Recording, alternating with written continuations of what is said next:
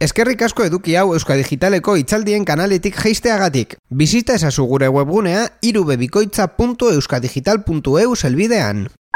Egunon, eh, hasi baino lehen eskerrik asko antolatzaile guztiei eta bereziki elgoibako izarra euskaltzaleon kropaguneari gaurko jardunaldi honetara gonbidatzeagatik.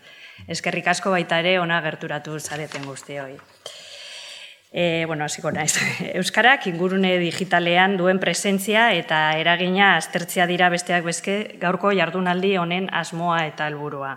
Ikuspegi zabal horren barruan, sarean Euskara ba ote dagoen galderari erantzutea eskatu zain niri, eta Euskarak sarean dituen baliabideak, abantailak eta arriskuak edo aulesiak ekarri nahi izan ditutona.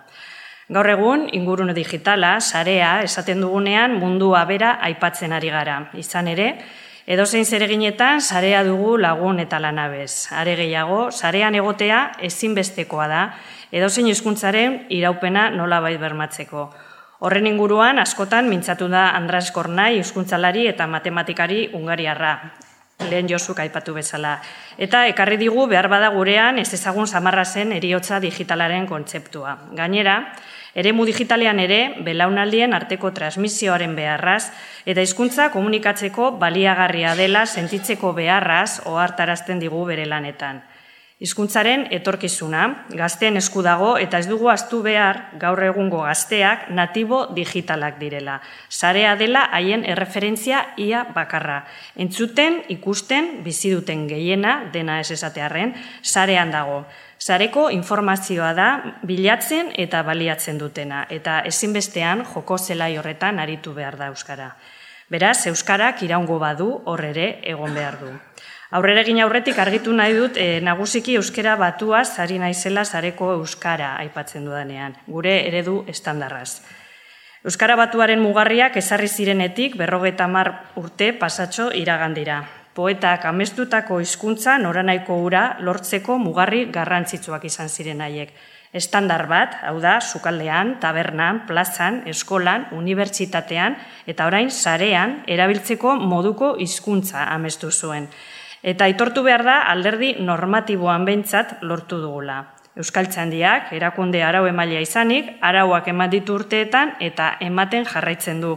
Eta arau horiek tresna egokiak izan dira normalizaziorako, Euskararen modernizaziorako, baina egia da, estandarizazio horretan fase bat baino gehiago dagola. Euskal Txandiaren azken jardunaldian, Euskara eta ingurune digitalari buruzkoan, Mikel Zalbide Euskal osoak plazaratu zuen estandarizazioaren inguruko gogoeta bat, ondo algoaz izenekoa.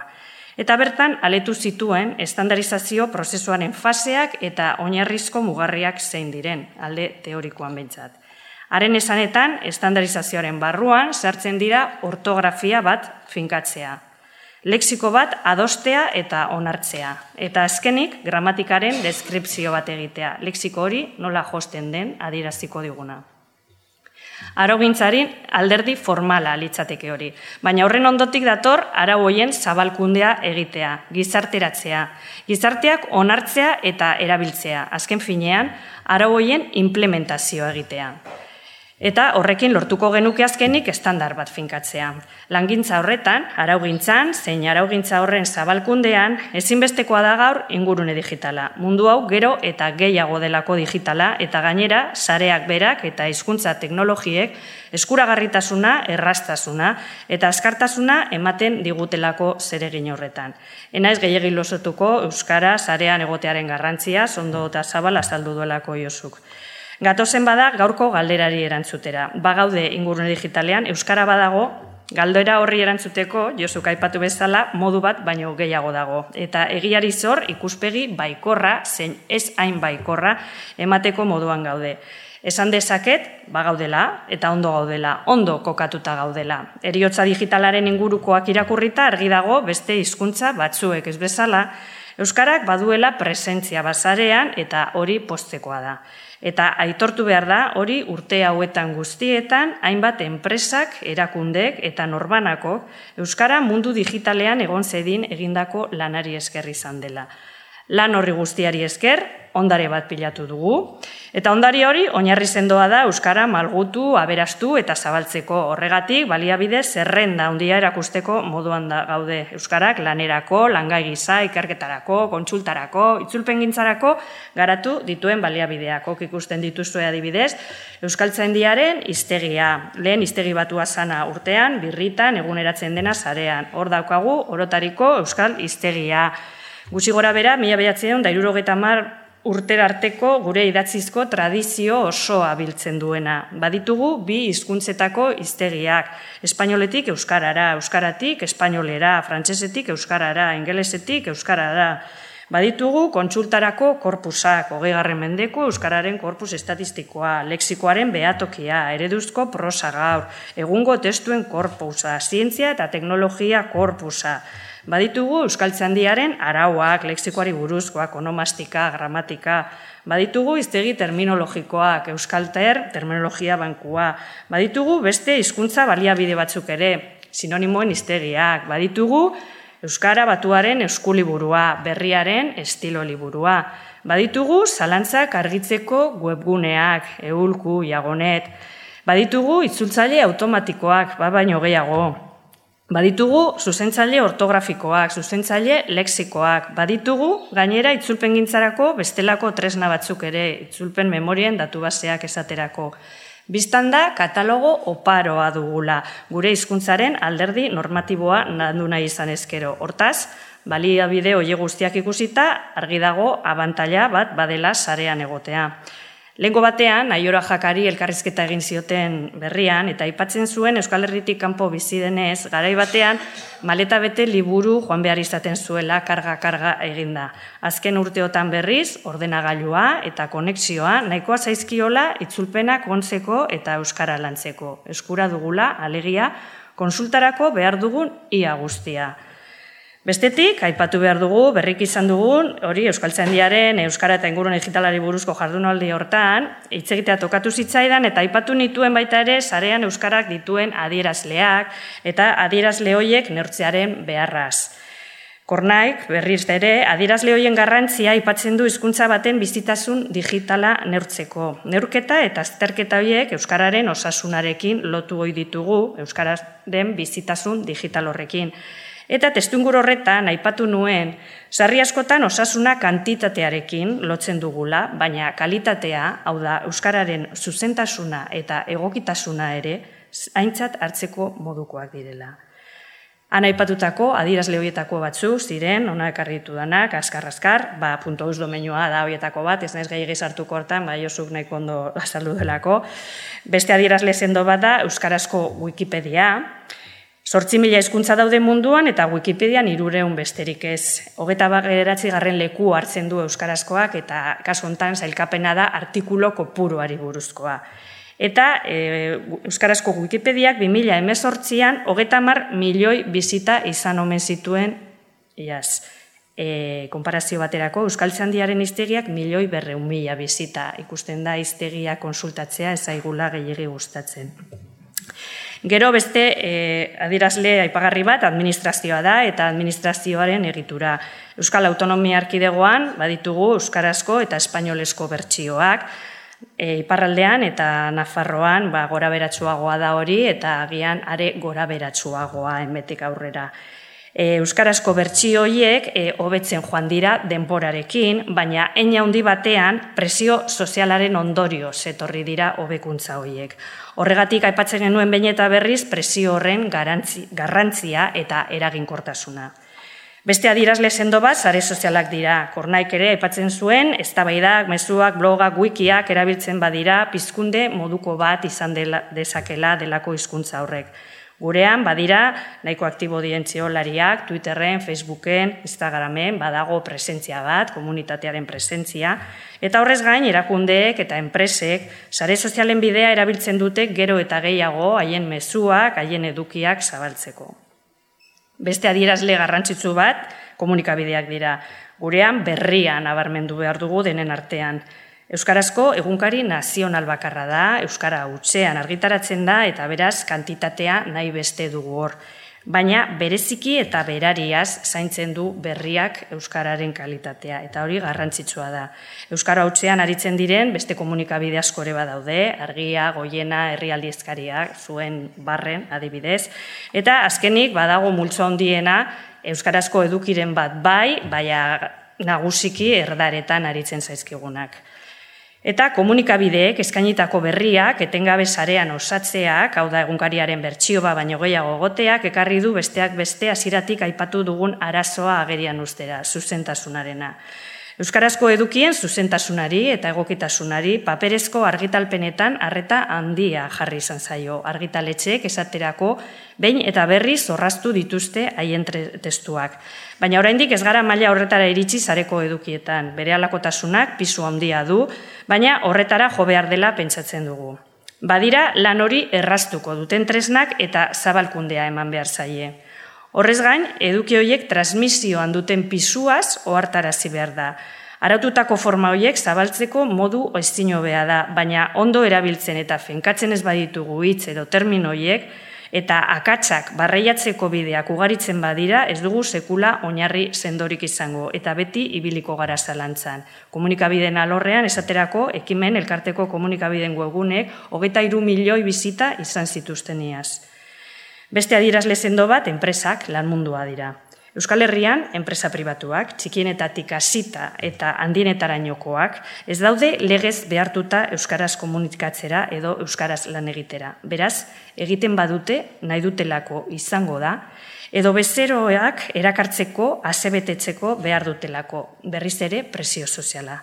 Eta horren garrantzia, eh, presio horren garrantziaren adierazgarri izan daiteke egualdean ikearekin gertatu dena. Iritsi berritan, sarean Euskarazko bertsioa, katalanekoarekin batera, eta ingelesekoa eta espainolekoa eskaintzen zuten. Halako batean, erretiratu egin zituzten katalanekoa eta Euskarazkoa. Katalunia, zalaparta handia sortu zan horren inguruan zaretan, gurean ez dut ezer entzun, Eta horren ondorioz berriz ere ezarriko zure e, zituztela arazo teknikoak izan zirela katalanekoa berriz ere igo dute euskarazkoa oraindik ez pentsatzen dut igoko dutela. Ez dakit zer zer dio da. Horregatik presio horren beharra gogoan izan behar dugu besteak beste mundu mailako salmenta plataformari garrantzitsuenek, Amazon, eBay, pentsatzen dut gutako gehienok noizpait erosiko genuela hor, hoiek ez dutelako euskarazko bertsiorik, ez da euskarak baino asko ziztun gehiago dituen katalanezkorik ere. Eta normaltasunez edo etxipenez onartu ditugu enpresa hoien hezkuntza eredua gure eguneroko bizitzan. Beste adirazle bat, hezkuntza mundua da. Gero eta gehiago eskatzen da sarean liburu digitalak, materialak, blogak egotea. Argitaletxeek lehen esan bezala araugintzaren jarraipen estua egin dute eta egiten jarraituko dute digitalean, baina hezkuntza sistemak Irakasleak edukiak sortzera eta zareratzera bultzatzen ditu lendik ere lan gutxi eukiko balute bezala, eta horren ondorioz blog, tutorial, eta olako asko eta asko egiten dira publiko eta edukiari behar bada bai, baina hizkuntzaren kalitateari ezaio horren beste erreparatzen. E, Eusango nuke mutur batetik bestera pasagara lehen, liburuak itzizitz jarraitzen ziren, eta orain alako ezin ikusi bat e, sortu zaigu liburuekiko. Eta hori kontuan hartzekoa da zabalkunde horretan akatsa edo zuzentasuna edatzen dugulako. Estandako guztiaz gain, zareko euskara zari garela, aipa ditzakegu alaber erraldoi teknologiko hoiekiko ditugun utzuneak. Ez ditugula euskaraz konfiguratzen gailuak eta horren ondorioz ez gaituztela kontuan hartzen. Usten dugun astarna digital horrek euskararako irabazita geneuzkan eremu batzuk galtzea ekar dezake adibidez ikearen kasua. Euskarazko bertsioak erabili ezean, erraldoi teknologikoek ez gaite ez gaituzte aintzat hartuko eta ez dute eleaniztasun horretan inbertsiorik egingo. Aipatzekoa da, bebai, gurea hizkuntza txikia dela. Hizkuntza teknologien lasterketa amaigabe horretan, hainbat esparrutan utxuneak ditugula. Ala nola, lehen ikusi dugun bezala, ahots ezagutza bidezko gailuetan. Munduko tresna nagusiek ingelesa eta gaztelania ezagutzen dute, baina ez katalana, zerrezanik ez euskara. Siri, Cortana, Google Assistant, ederki moldatzen dira gaztelania zere bai. Argi ikusten da, eguneroko bizitzara jauzi egin dutela gailu horiek, ez direla soilik ikerketarako garatu. Esan dako horrez gain, aipa daiteke, gainera, buru jabitza teknologikoa behar dugula, tresna eta informazio librea, hain zuzen ere, erraldoi teknologikoiek mugatzen diguten bidea zabaltzeko edo usten dizkiguten utxuneak betetzeko. Besterik da, esaten dugun beste erabiltzen ote diren gero horiek. Baina hori baino askoz gehiago esan behar da, edo nahiago baduzue hori bakarrik esatea ez da aski. Izan ere, gai honi buruz, edo ta ingurune digitalean daukagunari buruz, gordintasun pizka batekin ere hitz egin behar da. Eta hartara iritsita, galdera berriak sortzen dira, beste batzuk. Adibidez hau, nola erabiltzen dugu sareko euskara hori? Nolakoa da euskara hori? Ba, askok eta askok araugintzari bizkarra emanez erabiltzen dugula onartu behar da. Eta hori, sarean, nabarmen eta agerian gelditzen da. Uzen garatu ditugu nidite eta obelex tresnak erabiliz, zareko edukiei errepaso azkar bat eman orduko konturatzen gara, bere ala aurkitzen ditugula grafia ez estandarrak, lexiko aldetik akatzak, oinarrizko sintaxian utxak, lexiko espezializatuan toponimian, pertsona izen historikoetan, eta nola ez milaka errore tipografiko adibide gutxi batzuk dira. Ez zaitan beste inporta ze adibide diren edo ze akatz diren. E, gehiago da e, ikustea noiz araututako formak dira. Batzuk duela bost urte, duela mar urte, duela ama bost urte, duela hogei urte, duela hogeta bost urte araututako formak dira. Eta erabiltzen ditugu eta sarean sartzen ditugu. Hoiek ikusita argi dago azken hogei urteotako araugintza ez dugula barneratu, edo ez dugula behar hori sentitu, eta hori kezkatzekoa da Euskararen normalizazioaren aldetik. Paperezko liburu tradizional batean alakorik elitzateke onartuko gaur egun. Paperak zekarren kontrola ez dago sarean. Sarean dagoen arrisku eta edo aulesia bat da hau nire ustez. Batek baino gehiago pentsatuko du txikikeriak direla hoiek, baina inguruko hizkuntzetako akatsak asaldagarriak, larriak, onartezinak edo barregarriak egiten zaizkigu. Euskaraz berriz, Euskaraz ari garela, e, ulergarriak, onargarriak, normaltzat jotzen ditugu. Beti aurkitzen dugu hoiek zuritzeko arrazoiren bat. Ez dut uste Euskararen egoerak alako lasaitasunez arditzakeenik akatzoiek. Egia da, azken urteotan aurrerakada nabarmena eman dela. Urte gutxiren buruan azkartu egin da euskaraz zerbitzua, informazioa, edukiak zarean ematearen beharra. Eta hasiera hasieratik euskaraz eskaini den guzti guztia eskerronez jaso dugu euskaldunok, baita hala moduz emandakoak zirenean ere. Baina uste dut hainbat urteren ostean maila bat igotzeko eta eskatzeko moduan gaudela. Eta horregatik euskara bai, baina zuzentasuna eta egokitasuna irmotasun handiagoz eskatzeko unea iritsi da. Biak dira garrantzitsuak. Erabilera eremu urriko hizkuntza da gurea eta alderdi normatiboan aurrera pauso handiak egin ditugu. Bai, baina ez dugu erritmo bera mantendu normalizazioan eta ezarpenean. Hau da, estandarizazioaren fase bat ere bada araugintzaren ezarpena egitea. Eta horretan huts egin dugula uste dut. Ez dugu behar beste zabaldu. Eta horregatik iruditzen zait, ez zuzen ere, ezinbestekoa dela eskaintzen den horren kalitatea bermatzea. Azkarra, baino azkarragoa izan da estandarizazio alderri normatibotik eta orain une honetan lan ikaragarri horri etekin handiago ateratzeko garaia iritsi da. Euskal Gintzan gabiltzan hori bereziki dagokigu hori guztia zabaltzea eta erabiltzea, transmisio lana egitea. Eta nola ez, bitarteko ezin hobeak izan daitezke sarea eta teknologian oinarritutako baliabide eta tresnak. Akatzoien zergatia, aztertzen hasita gure hipotesia da bi arazo daudela hor. Batetik, Euskaraz alfabetatuta egon arren, araugintzari jarraipenik egin ez dutenak daude. Hala baina, sareak eskaintzen dituen baliabide hoien ondorioz, haien edukiak zabaltzeko errastasuna dute. Eta bestetik, Alfabetatu diren hoietako askok lan mundura jauzi egitean euskara arlo profesionalean erabiltzeari utzi diote. Ez dute euskaraz idazteko eta nonbait irakurtzeko beharrik izan urteetan. Eta eskolatik ekastezaketen euskara estandarraren idatzizko ezagutza eta maila kolokan jartzen da. Deskonexio bat gertatzen da eta desikaste desalfabetatze prozesu bat abiatzen da. Urteetan alfabetatzea izan da gure buruaste handienetako bat, eta orain agian desalfabetatze horri heldu beharko diogu. Esango nuke Euskaldun hoietako asko eta asko deseroso sentitzen direla Euskaraz idatzi behar dutenean. Eta gainera, ez dute akatzoiek arinduko lituzketen tresnak erabiltzeko oiturarik. Nagusiki, Euskalduna den eskuntzatik, masiboki erdalduna den lanmundura salto bat dago eta jauzi horretan katebegi bat galtzen ari gara. Horre guztiak ez dio gehiegi laguntzen euskararen osasunari. Jakin badakigu inguruko hizkuntzen indarra eta euskararena ez dela bera, inundik ere. Desabantaila izugarri batean gaudela. Galiziako Akademiako kide batek Rosario Alvarezek aipatzen zuen askotan e, espainola galegoarekin kontaktuan dagoela esaten dela baina argi esan behar dela ez dagoela kontaktuan, gainezarria baizik. Eta hori bera gertatzen da gurean, eta horregatik, hain zuzen ere, arduraz jokatzea dagokigula uste dugu. Egun dauden, Euskaldun oso hoiei, oso izan gaitezkeen, neurrian, ardura, trebakuntza eta gutxieneko bat eskatu behar zaie. Duintasun minimo bat eskatzeko moduan gaudela uste dugu. Gai honek argi dago ertz bat baino gehiago du, norbanakoaren erantzukizun eta konpromisoa batetik eta bestetik erakunde erantzukizun, implikazio eta konpromisoa baldintza sozial egokiak lortzeko, bien arteko oreka beharko da. Erakusten dena zuzena izatea gutxieneko baldintza da, beste edozein hizkuntzatan gertatzen den bezala, baina gurean garrantzi berezi hartzen du horrek izan ere, zuzentasun eta egokitasun horrek soilik bermatuko du erabiltzaileek aurrerantzean ere forma egoki horiek erabiltzea eta zenbait hitz, zenbait termino bengoz normalizatzea eta zabaltzekoa, zabaltzea. Ezin ezinbestekoa da gure estandarra finkatzeko. Artara, eredugarri izan behar dute esaterako euskarazko Wikipediak. Gogogaratu hasieran emandako kopuruak, hogeta mar milioi bizita. Wikipedia, Wikipedia kortaz, esparru zabala du irismenean, eta oi hartzun eta eragin handia sortzeko gaitasuna.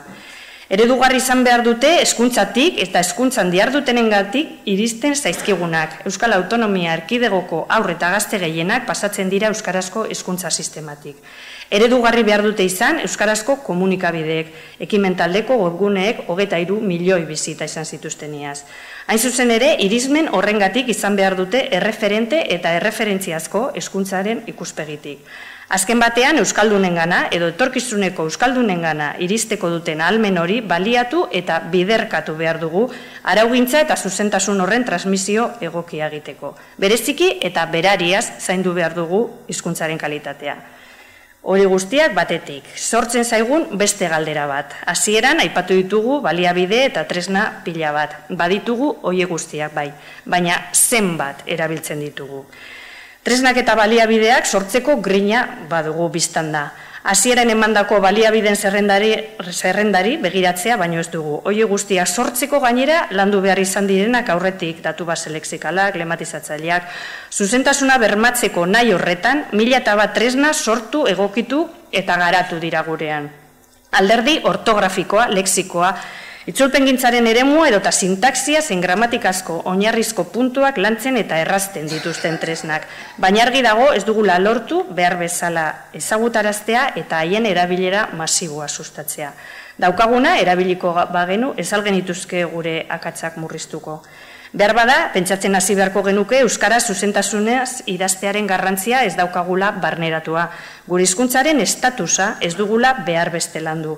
Beraz, esango dugu sortzeko grina bai, baina erabiltzeko ez daukagula. Baliabide gailu eta tresnen hilerri erraldoi bat ezote gara sortzen ari. Horregatik uste dugu ingurune digitalean euskarak izango duen erronka nagusia, tresna berriak eta eraginkorragoak sortzeaz gain, tresna hoiek eta jada baditugunak erabiltzea eta eguneratzea izango dela. Horretan jarri behar da azpimarra eta baliabide horiek ezagutarazi, sustatu eta bultzatzeko modu berriak pentsatu. Eta gutxieneko zuzentasun hori eskatu bai, baina eman ere egin behar dugula. Eta horretarako nola ez, presio soziala funtsezkoa izan daiteke. Honekin lotuta beste gai arantzatzu, arantzatzu bat aipatu behar da. Nola sortu dira hori guztiak? Ba, behar bada guztiz agerikoa ez den leia batean. Herri txikia gara eta hala ere zein bere aldetik sortzen ari gana. Lanak bikoizten. Ikusi beharko genuke zergaitik bikoizten diren agian batzuetan izan laitezke oinarrizko balia bideoiek ez delako denen eskura edota bertsio berriak hobekuntzak dakartzalako. Nola nahi ere, askotan aipatzen dugu indarrak batu beharko genituzkela. Euskarak aro digitalean egin behar dituen lanetan lidergo hartu eta koordinazio lanak egingo dituen koordinatzaile bat behar dela. Eragile guztiak bilduko dituena, denok irabaziko genuke genukeela, gauza berri gehiago garatzeko aukera izango genukeela, eta bar. Baina argi dago, alakoetan, aipatzen diren asmo eta gogo eta hoiek ez dutela gero segidarik izaten. Gutako bakoitzak, edo ordezkatzen dugun erakunde bakoitzak, bereari tira egin nahi eta behar izaten duelako. Azken finean, leia. Mila faktorek eragiten dute hor, bateko argitalpenak, ikerketak, proiektuak garatu behar direla unibertsitatean merituak lortzeko. Besteko enpresak irauteko eta behar bada lendik ere egoera prekario samarrean dituen langileak mantentzeko. Bestetik euskarazko edukiak doan eskaini beharra, baina aldi berean eduki horiek sortzeko baliabide ekonomiko nahikorik ez izatea. Azken finean, Euskarara eta Euskal kulturara ekarri nahi izan dira industriaren paradigma guztiak, mozkinak, errentagarritasuna, eta Euskal kulturan ezin da. Euskararen egoerak ez du ematen horretarako, bestela pentsatzen hasi behar dugu. Hizkuntza eta kultura behar ditugu, eragile guztiak behar ditugu, bestela ez dago Euskal gizarterik. Ikuspegi zabalago bat behar dugu, herri ikuspegia falta da. Eta hori lortzeko zer egin, Ba, benetan Euskararen normalizazioan eragin nahi badugu eta Mikel Salbidek aipatutako estandarizazio prozesu horretan aurrera egin nahi badugu, kontzientziazioa, presio soziala eta oinarria zaintzea izan litezke gako nagusiak. Batetik, betikoa, implikazioa, aktibazioa eskatu behar zaio Euskaldunari, beste behin ere. Azken korrikak ideia hori ekarri zigun, klika, Euskararen aldeko autua egitea lortu behar da Euskal komunitatea aktibatzea. Komunitatearen parte sentiaraztea herritarrak eta Euskaraz eta Euskarazko produktuak kontsumitzea. Badu horrekin lotura Euskaraldia ariketak ere. Prestigio soziala eman behar diogu Euskarari. Egia da, esfortzu estra bat eskatzen zaiola Euskaldunari, baina beste erremediorik ez dago. Estandarraren finkatze horretan badugu abantaila bat. Araugintza aurreratu samarra dugu eta hori oinarri bikaina da. Alabaina, lehen esan bezala, norbanakoaren autua garrantzitsua izanik ere, erakundeek, eragile sozialek eta euskalgintzak berak indarra egin behar dute eta hortik tira egin. Plangintza zabalagoak adostu behar ditugu. Bestetik, oinarriak zaindu behar dira. Hau da, orain arte finkatutakoaren gainean eraiki behar dugu. Eta horretarako, oinarria ondo esartzea nahitezkoa da. Horregatik, Orain arteko araugintza zabaldu behar da. Aspaldi, Bernardo Atxagak aipatutako erresonantzia kasa hori eraiki behar dugu denon artean. Euskal hitzak, Euskal esapideak, esan eta esan errepika eta errepika idatzi eta idatzi. Irakurri eta irakurri, arauak gizarteratu eta finkatu arte. Usein ari gara araugintza zabaltzeko zeregin horretan gure alegintxoa egiten, saiatu gara araututakoak formatu ezberdinetan, erakargarriagoetan gizarteratzen, eta sare sozialen plaza erabiltzen dugu euskaltzen diak araututako leksikoa edo terminologia batzordeak normalizatutako terminoak modu didaktikoago eta harinagoan edatzeko. Feedback ona jaso dugu erabiltzaileen aldetik horrelakoak argitara ematean, eta horregatik pentsatzen dugu horrelako bide gehiago asmatu behar direla. Hirugarrenik, transmisio hori behar bezala egitea edo artikulatzea, zaila izan arren, pentsatu behar dugu profesionalizazioa eskatu zitzaiola geniela, aspaldi hainbat sektoreri, direla itzultzaileak, direla zuzentzaileak, direla komunikabideak. Behar bada, baliabide gutxien izan dituztenei edo prekarizatuago egon diren hoiei eta bestean beste eskatu beharko genieke beste eremuko profesionali ere hizkuntzaren erabilerari dagokionez. Ez dut uste gure komunikabidei, are gutxiago publikoei, edo eskuntzako profesionalei, edo gure politikariei adibidez. Onartu behar diegunik edo nola idaztea esaterako sare sozialetan. Uste dut gutxieneko hori eskatzeko moduan gaudela. Oroar, esango nuke arazo nagusia dela euskal kultura ez dagoela paisaian, edo nahiago baduzue paisaiaren aurrealdean, eta horre jakina euskarari bete-betean eragiten dio. Uste dut gainera Euskaldun gehienok ez dugula serio egi hartu gure hizkuntzaren alderdi hori. Ez dugula aski kezka eta kontzientzia zuzentasunaren inguruan. Azken batean ez dugu lortu duintasun hori ematea behar duen estatusa eta prestigioa ematea hizkuntzari. Euskararen ibilbide normatiboan aurreratu dugun arren, estandar hori finkatzea falta da, eta finkatu arte ez dugu estandarizazioa bukatu dela esaterik izango. Azkenik, denok aipatzen duguna, gazteak Euskaraz kontsumitzera bultzatu behar ditugu. Gazteen euskararekiko atxikimendua aldatu egin da. Ez du zerikusirik garai bateko sentimenduarekin. Eskaintza handia dago konsumitzeko moduak eta ohiturak aldatu dira, beste plataforma batzuk erabiltzen dute, dituzte, baina hoietan guztietan esfortzu bat egiten dute. Ez da egia erosotasunera lerratu direnik. Hoietako produktu asko eta asko ingelesez daude eta hoiek konsumitzeko esfortzu bat egin behar izaten dute. Ez dut uste guztiek eroso konsumitzeko moduko maila dutenik. Zerikusi handiagoa du eskaintzen diren edukiek sortzen dieten interesarekin, prestigiatu den hizkuntzan kontsumitu beharrarekin eta horren ondorioz gure ganatu ditugun hizkuntza ohiturekin.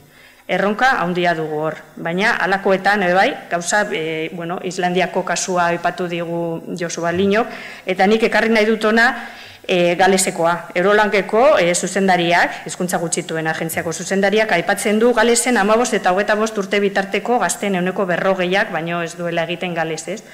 Eta teknologia berri esker, erabilera goradoa. Zibera berri moduko bat osatu dute. Uste dut, behin baino gehiagotan egindako gogoeta direla hauek, egin genituen arantzazun Euskaltzandiaren mendeurrenean, egiten adiri da batetik zein bestetik, baina bueno, uste dut, gaiari ganora zeldu behar diogula, eta arazo hauei aurre egiteko elkarrekin estrategiak pentsatu, adostu eta probatu beharko dira. Mila esker.